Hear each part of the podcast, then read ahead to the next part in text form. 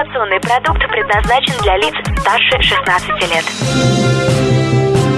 Информационно-развлекательный канал Liquid Flash представляет 3, 2, 1.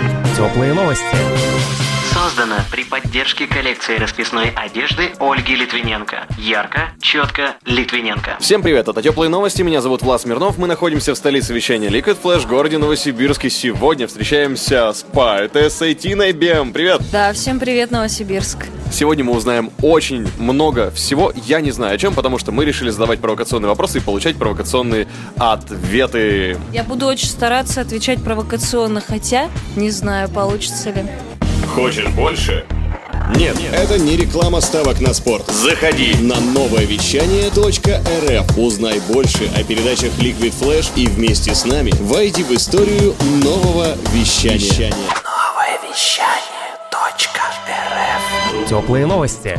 Итак, возвращаемся к интервью с Тиной Бем. Сегодня она выступает в книжном баре «Открой рот» в Новосибирске. Когда? Сегодня в 19:30. Будет все, будет много всего, будет много интересного. Самое главное, что буду я и будет Ханк. Это будет один из блоков, где мы будем творить то, что люди называют шаманизмом. Расскажи о своем творчестве. На что мы идем? Почему весь Новосибирск так хочет попасть на твой концерт, на твое выступление? Чем вызван такой ажиотаж? Чем ты занимаешься? Как давно? Я надеюсь, что Новосибирск идет на все ради моего выступления. Но если говорить в целом, это абсолютно разные истории. Как мир многогранен, так и я стараюсь в творчестве быть многогранной. Потому что разным людям нравится разное. Кто-то про любовь, кто-то про жесткие социальные какие-то истории, кто-то ищет сказок, кто-то хочет забыться в каких-то мистических историях. И я предлагаю своему зрителю, своему слушателю, своему читателю абсолютно любой из вариантов. Кто-то любит длинно, кто-то любит коротко. Поэтому есть и большие произведения, и короткие. А сегодня будет 3 больших истории. Первая большая история – это путешествие. Причем по путешествиям мы и географически, и во времени, и в пространствах, и в собственных мозгах по путешествиям даже. Вторая будет история – это будет история любви. Но я же девочка, а как без этого? Это будет история любви одной героини. Она будет любить, страдать, искать и снова полюбит. И все закончится хорошо. А может быть и нет, она же девочка. И последняя, третья история – это такие сказки на ночь, потому что мероприятие заканчивается, часов там в 10, наверное, вечера. Я с удовольствием отправлю всех спать, усыпив, одурманив, зашаманя. Это будет такой небольшой транс. Это будут очень интересные и очень странные истории. Почему ты не хотела попасть на шоу экстрасенсов, если ты умеешь такие вещи делать? А зачем? Зачем мне на шоу экстрасенсов? Я же не предсказываю будущее. Я просто, не знаю, вижу картинки. Я еду по Карелии, вижу, как в топе болот возятся ведьмы. У меня нет шизофрении, ребята, все хорошо. Это просто образы. Это просто железнодорожники.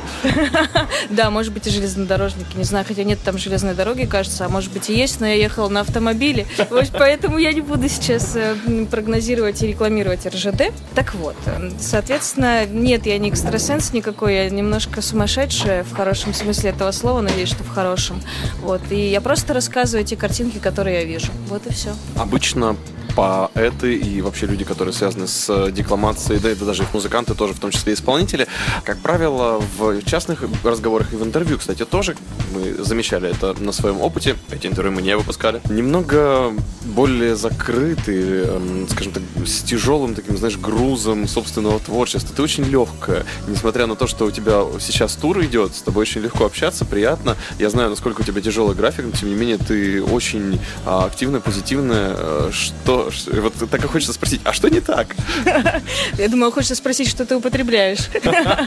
Что не так? Просто я очень сильно люблю жизнь, я очень сильно люблю людей. Мне часто задают вопрос, что тебя вдохновляет. Меня как раз-таки вдохновляют дороги, люди, встречи, города, выступления. Я приезжаю в Новосибирск, и я очень сильно жду этой встречи с этими людьми. Кто-то будет мои знакомые. Я в Новосибирске как-то даже жила практически год, может быть, даже чуть-чуть больше. Я очень сильно хочу встретиться со своими старыми знакомыми, я хочу увидеть новых людей, получить новых друзей, я хочу обняться с каждым после концерта, подойти, пожать руку, с кем-то обняться.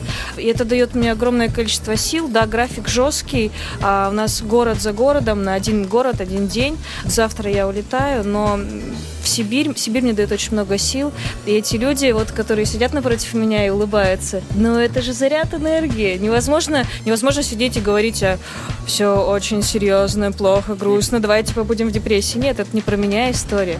Нужно жить, кайфовать. В этом смысл вообще и моего творчества, и моей жизни. У музыкантов есть вдохновители, которым они, поначалу подражают, потом которых превосходят и прочее. А есть ли такое в поэзии? Есть ли вообще такая история того, что ты читаешь чужое творчество, ты слушаешь, как читают стихотворения, как декламируют, и ты для себя что-то черпаешь? Либо у тебя уже есть какое-то сформировавшееся ядро, по которому ты идешь? То есть у каждого поэта, насколько я понимаю, с поэтом очень сложно разговаривать про других поэтов или нет? С поэтами абсолютно несложно разговаривать про других поэтов. Конкретно вот с этим поэтом абсолютно мне сложно разговаривать про других поэтов, потому что сейчас я должна была ответить, что я их не читаю, но я не буду так делать, потому что, да, безусловно, есть некоторые классики, да, которые наложили очень большой отпечаток на мое творчество. Это, конечно же, Марина Цветаева, я обожаю ее прям с самого детства, зачитываюсь. Это, конечно же, Бродский. Для меня эти два персонажа — это абсолютно удивительнейшие, абсолютно гениальнейшие люди. А сюда же я причислю еще и Хармса, потому что Хармс тоже достаточно большой отпечаток на моем творчестве оставил. И, между прочим, кстати говоря, может быть, эта легкость от него и есть, потому что вот эти его безумства про чужие и про все остальное, это очень близкая и добрая для меня история. Это первый момент, но, между прочим, я готова отметить и современников своих. Есть у меня достаточно хороший товарищ, это Вадик Акуджав, он многим известен как музыкант, но оказывается, он еще и поэт. А его безумные истории меня просто сводят с ума, я очень люблю то, как он декламирует, и я очень люблю то, как он пишет. А то, что касается моего собственного творчества, я не стараюсь кому-то подражать, что-то под что-то стилизовать. Я вообще в целом не ставлю себе каких-то задач по поводу того, как писать и что писать. Я просто ловлю то, что мне приходит. Я вижу картинку, я ее описываю. Поэтому говорить о том, что да, конечно же, на мое творчество влияют эти люди, но пытаться черпать из них вдохновение — нет, у меня есть другие источники. Интересно. Скажи мне, поэт — это профессия или это увлечение? Понятно, что стиль жизни. Стиль жизни может быть профессиональный, либо это может быть какое-то увлечение.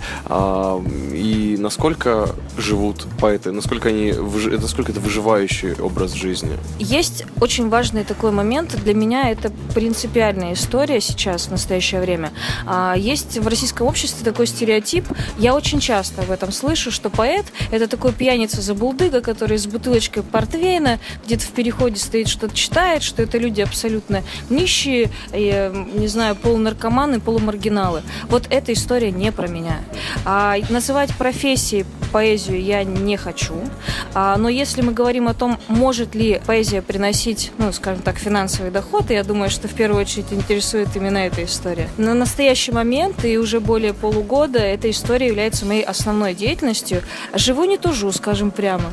Да, конечно, нельзя пока говорить о том, что это многомиллионные состояния, но я своим образом хочу показать и доказать, что поэты — это не маргиналы, не алкаши, что это нормальные люди, которые могут быть успешными, которые могут быть интересными, которые вот не с портвешкой, а все-таки как-то с кофе сидят, общаются, и у них все хорошо. Здорово. Интересное мнение. Вот смотри, мы попробуем провести сейчас такую очень кондовую параллель, что когда-то балет — это было эротическое, массовое, культурное искусство, тогда еще не искусство, а массовая культура.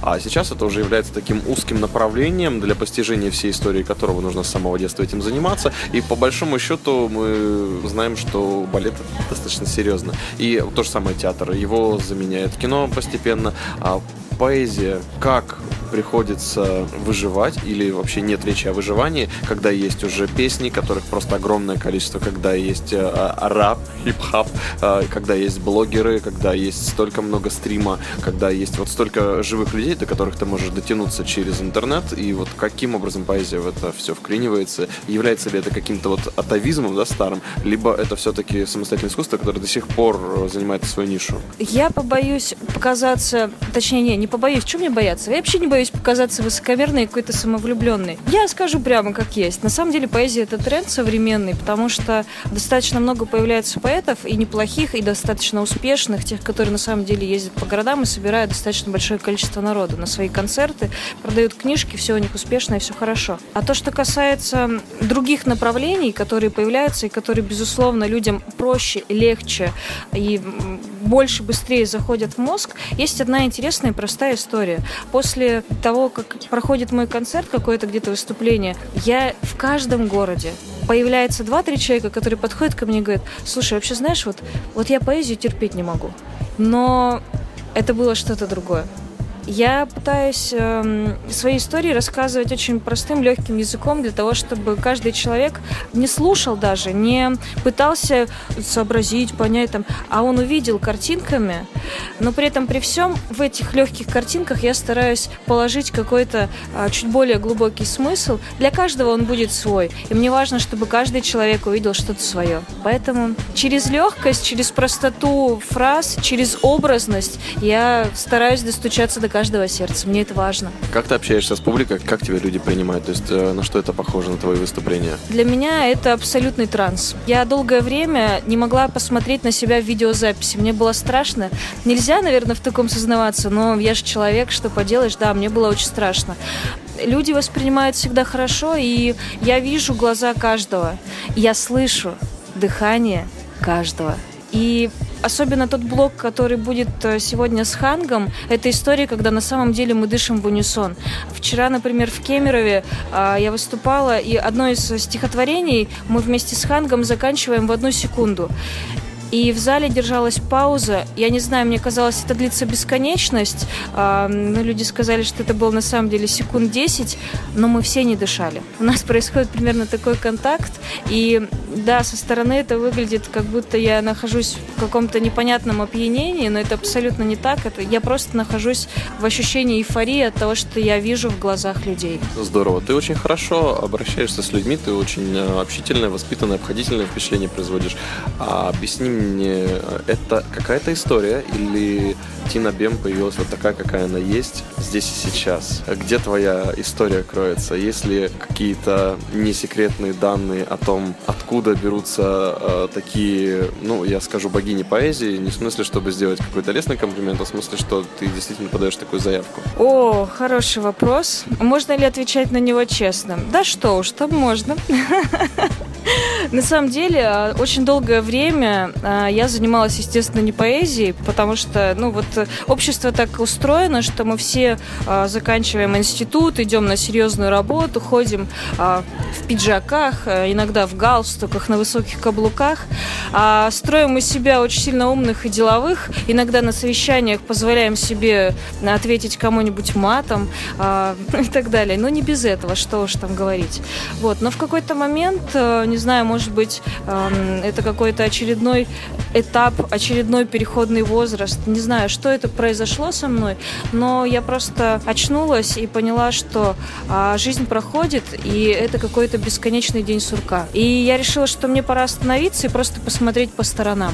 Я сделала для себя достаточно большую паузу, я просто путешествовала в течение полугода. Я была жутким интровертом, и за эти полгода я себе поставила задачу трогать людей за руку, здороваться, обниматься, смотреть в глаза, чего я раньше не делала. И я обнаружила, что люди — это удивительные вселенные, в которых такие невероятные сокровища скрыты, и ты ведь все можешь это получить, но для того, чтобы получить, нужно просто и самой немножечко отдать. Поэтому сейчас мне нравится эта история про то, что я отдаю тебе, ты отдаешь мне.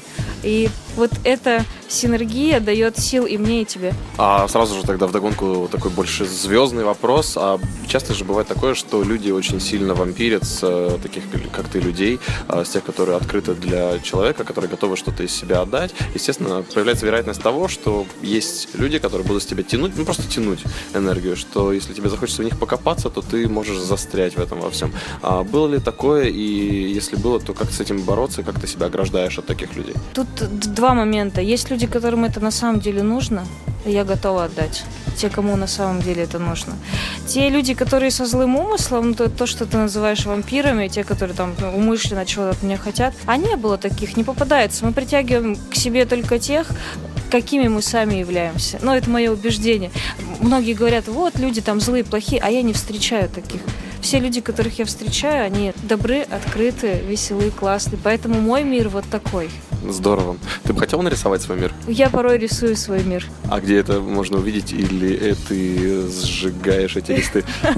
Это пока такая очень редкая история. Я совершенно не художник. Как-то я, когда была ребенком, пошла, попыталась поступить в художественную школу. Меня с криками оттуда выгнали, потому что в той картинке, которую я нарисовала, были какие-то вот, ну, абсолютно психоделические вещи. Педагоги поняли, что они не хотят с этим справляться. Поэтому пока я особо и как бы не готова все это дело показывать. Какие-то работы есть в Инстаграме, но это тоже такая немножко психоделическая история, поэтому слабонервным не рекомендуется к просмотру. Но однажды я приду к тому, что я буду делать что-то более или менее удобоваримое и с удовольствием поделюсь этим с людьми. Хочу уже посмотреть эти работы, потому что у меня сразу возник такой комментарий, ну, не видя твоих работ, да, ты рассказываешь, у меня образ создался, что мне хочется сказать, я тоже люблю Босха.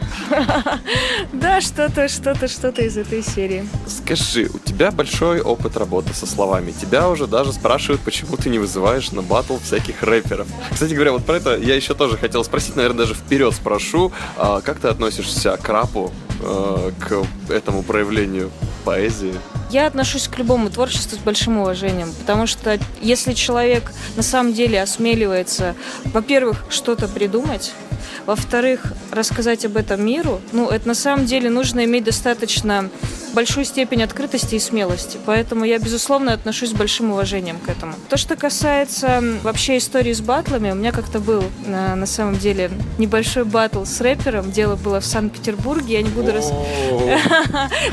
рассказывать, называть конкретно там организацию, в которой все это происходило. Это не важно. Важно другое, что я очень люблю эти истории, потому что рэперы — это отдельная культура, которую я принимаю такой, какая она есть. Это история про то, как он там меня, куда и какими, скажем так, в общем, все поняли. Я при этом при всем до одури люблю состязаться в таких моментах, потому что я отвечаю как поэт, да и как женщина, достаточно высокопарно, интеллигентно, и это всегда застаёт соперника врасплох, потому что ему нечего ответить, когда там экспромт заканчивается фразой про то, что, например, сейчас, секунду, я нарушаю все границы, я впритык, я посмотрю в глаза, губу прикушу, вот сонная под пальцами, а вот кадык, я задушу тебя, мой милый, задушу.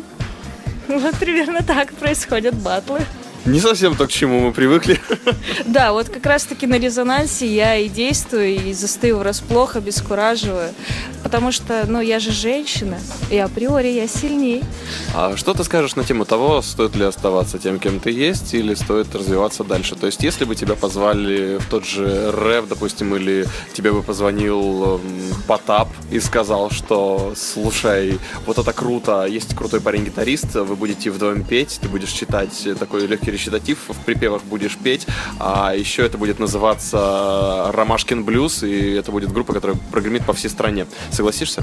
Я скажу так, я должна себя попробовать и почувствовать в этом, потому что, грубо говоря, там 2 месяца назад в моем проекте не было ханга. И я вообще не могла себе представить, что я буду выступать с какими-то музыкантами, потому что для меня была история, поэзия, она сама по себе самобытна. Поэзии хватает для того, чтобы держать зал, держать зрителя, смотреть ему в глаза. В какой-то момент я иду по Санкт-Петербургу и вижу человека с этой космической тарелкой, с этим хангом, я слышу совершенно необычайные звуки, я останавливаюсь, возвращаюсь, стою, смотрю на него 5 минут, встаю рядом с ним и начинаю читать. И я в этом так себя почувствовала. И когда мы закончили какое-то, небольшое стихотворение, мы просто смотрели в глаза друг другу, мы не могли поверить в то, что с нами это случилось. Поэтому, да, я открыта к новым каким-то знакомствам, к новым ощущениям для себя и для людей. Если мы почувствуем друг друга, если мы прокайфуем, проживем это ощущение, то почему нет? Но какие-то навязанные вещи, типа сделай вот это или напиши стихотворение за бабки для моей бабушки в день рождения, это не моя история, я не смогу. Я должна чувствовать и жить, и кайфовать в этом, только так. И да, оставаться собой. собой? Остаешься ли ты собой, когда перед тобой люди, скажем так, не настолько владеющие словом, как ты? Ты очень часто работаешь со словами, в конце концов, это твоя профессиональная уже деятельность получается. Что ты испытываешь и пытаешься ли ты вылечить людей, которые, ну, как бы договор чё кого? Договор чекало. А здесь разные вещи. Если мне этот человек близок, дорог, и я хочу в него вкладывать, то я очень деликатно и аккуратно подскажу ему, как нужно делать. А только лишь из тех побуждений, что я хочу, чтобы он был круче, чтобы он был такой... Все равно же у нас есть маркеры, по которых мы людей судим, и мне важно, чтобы он выглядел со стороны интеллигентнее, чуть-чуть мощнее, чуть-чуть круче. А если это человек, который, ну, в принципе, случайно проходящий, так это же его право говорить так, как он хочет, делать то, что он хочет. Поэтому нет, я не буду навязывать, править кого-то. Мы такие, какие мы есть. Отлично. Теперь осталось несколько вопросов про других творческих людей, которые мы всегда задаем на интервью. Про тебя мы тоже кого-нибудь спросим и обязательно покажем твою книжку. Ну, а сейчас пара вопросов про исполнителей. Итак, выясняем. Первый исполнитель, которого мы слышим сейчас, это Миша Марвин. Не так давно он был в Новосибирске, давал нам интервью, рассказывал про свой грядущий альбом, первый. И этот молодой автор Black Star очень хорошо себя зарекомендовал крутыми клипами и большим количеством выходящих треков. Что ты про него думаешь, Тина? Я буду думать про всех картинками. Но я же поэт, я же мыслю только образами. А для меня этот исполнитель, это история про то, как я еду на автомобиле куда-нибудь очень-очень-очень-очень-очень далеко, начинаю уже засыпать и думаю, а чем бы мне себя взбодрить, и вот тут я включаю его трек и могу его слушать, даже через 2 минуты прослушивания я уже выучу наизусть, потому что очень простые, легкие рифмы слова, и буду ему подпевать, и благодаря ему я не усну и, скорее всего, доеду до места назначения. Вот примерно такое ощущение у меня по поводу этого исполнителя. Спасибо, Тина. Спасибо, Миша Марвин. Тебе отдельный большой привет. А дальше мы идем вместе с новосибирскими исполнителями, опытным продюсером и музыкантом Павлом Пустовым, но мы его знаем как Bad Flat Company, он там один в этой компании, а еще Анастасия Чагина, собственно, вокал, который сейчас уже слышно. Как тебе этот трек? Я сейчас скажу вот так вот, ох, вау.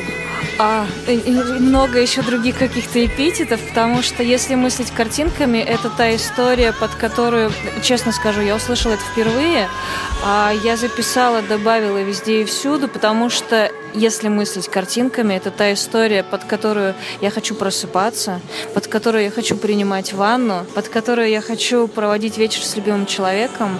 Это потрясающе, мне очень понравилось. Класс. И, наконец, здесь мы, конечно, ничего не услышим, потому что это Виталий Красный, поэт. Ну, я не стал поэта ставить фоном под наш с тобой разговор, но я знаю, что ты успела перед нашей встречей посмотреть, и я успел тебе показать Виталия Красного. Что ты про него скажешь? Виталий Красный, новосибирский поэт, он был достаточно давно у нас на интервью. Не так часто у нас поэты на интервью, мы очень избирательны в этом плане. Я могу сказать, что мы абсолютно разные. Если мои истории, даже те, которые совершенно нелегкие, даже те, в которых грусть, боль, печаль, там и так далее, по сравнению с творчеством моего коллеги, скажем так, это прям, ну вот, абсолютная легкость. Да, мужчины и женщины абсолютно разные. Здесь я увидела совершенно такую жесткую мужскую историю, которая для меня была бы сложна в восприятии, но я абсолютно точно уверена, что есть люди, которым это близко, нужно, и хочется именно такой вот прям...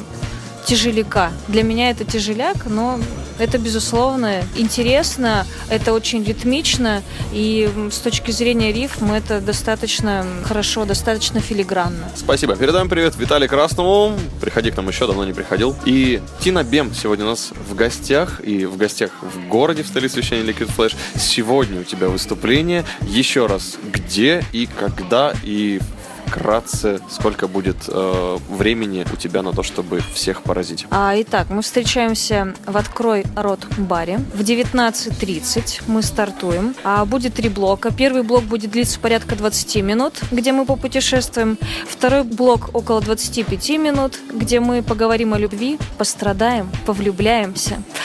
И последний блок будет длиться около 30 минут. Там будет как раз-таки история с хангом, там будет невероятный восточный инструмент. Вот сейчас открываю секрет – это дудук. Это будет очень странная, восточная, удивительная история. Не буду рассказывать о чем, это будет... Ой, у меня начались мурашки по коже, когда я вспомнила про дудук. И все дело закончится, я думаю, что в 22. Потом будут сюрпризы, я подарю книжки некоторым особо удачливым гостям, будет розыгрыш, подпишу ее, придумаю какие-то очень добрые, теплые слова.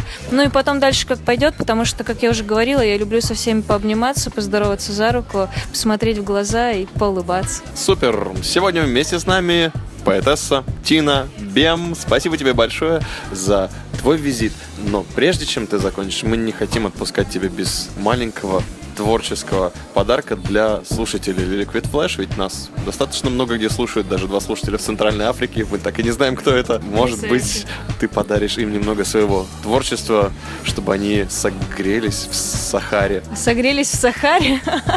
Может, я сибиряков уже погрею. Давайте не погрею, давайте взбодрю. Я предлагаю всем выпить кофе. Я только с дороги, мне нужно немножко взбодриться. Поэтому давайте бодриться все вместе. Стихотворение называется «Может, кофе?» В кофе ложечка цок, в борт кружки ты едва ли высок, чмок макушку, электрический ток в завитушках, ты как выстрел в висок, ох, нужный, в кофе сахар до дна, чок, тает, у тебя я одна, кто считает, мы стоим у окна, пес лает, мы с тобой навсегда, черт знает, в кофе молоко буль, цвет красит в белоночный июль, свет гасит, занавешивая тюль, шторь бязи, на виду не целуй, вдруг сглазят. В кофе губы глоток, шмык сладко, не грусти, мотылек, все ж гладко, но обжегся чуток, не без остатка, и в конечном итоге-то все в порядке. В кофе ложечка дзынь, выпит кофе, мы уже не остынем. Да и пофиг! Вот как-то так. Спасибо большое, Тина, шикарное стихотворение. Поэтому спасибо за отличную историю. Сегодня вместе с нами в теплых новостях Тина Бем. Мы отправимся на концерт сегодня, посмотрим твое выступление с большим удовольствием и желаем тебе в дальнейшем твоем туре только успехов, удачно все закончить, хорошо слетать и в Москву, и дальше отправиться и на Дальний Восток, и на Юг, и все, что ты нам рассказала о своих дальнейших планах, если это не секрет, конечно. Это не секрет. Тур продолжается, мы едем дальше. И Москва, и Владивосток, и Юг, все будет. И теперь я со всеми прощаюсь. Мне было хорошо. Спасибо. Спасибо. Это были теплые новости. Мы находимся в столице вещания Liquid Flash, в городе Новосибирск. Меня зовут Влад Мирнов. И всем пока. Создано при поддержке коллекции расписной одежды Ольги Литвиненко. Ярко, четко, Литвиненко. Теплые новости. Liquid Flash.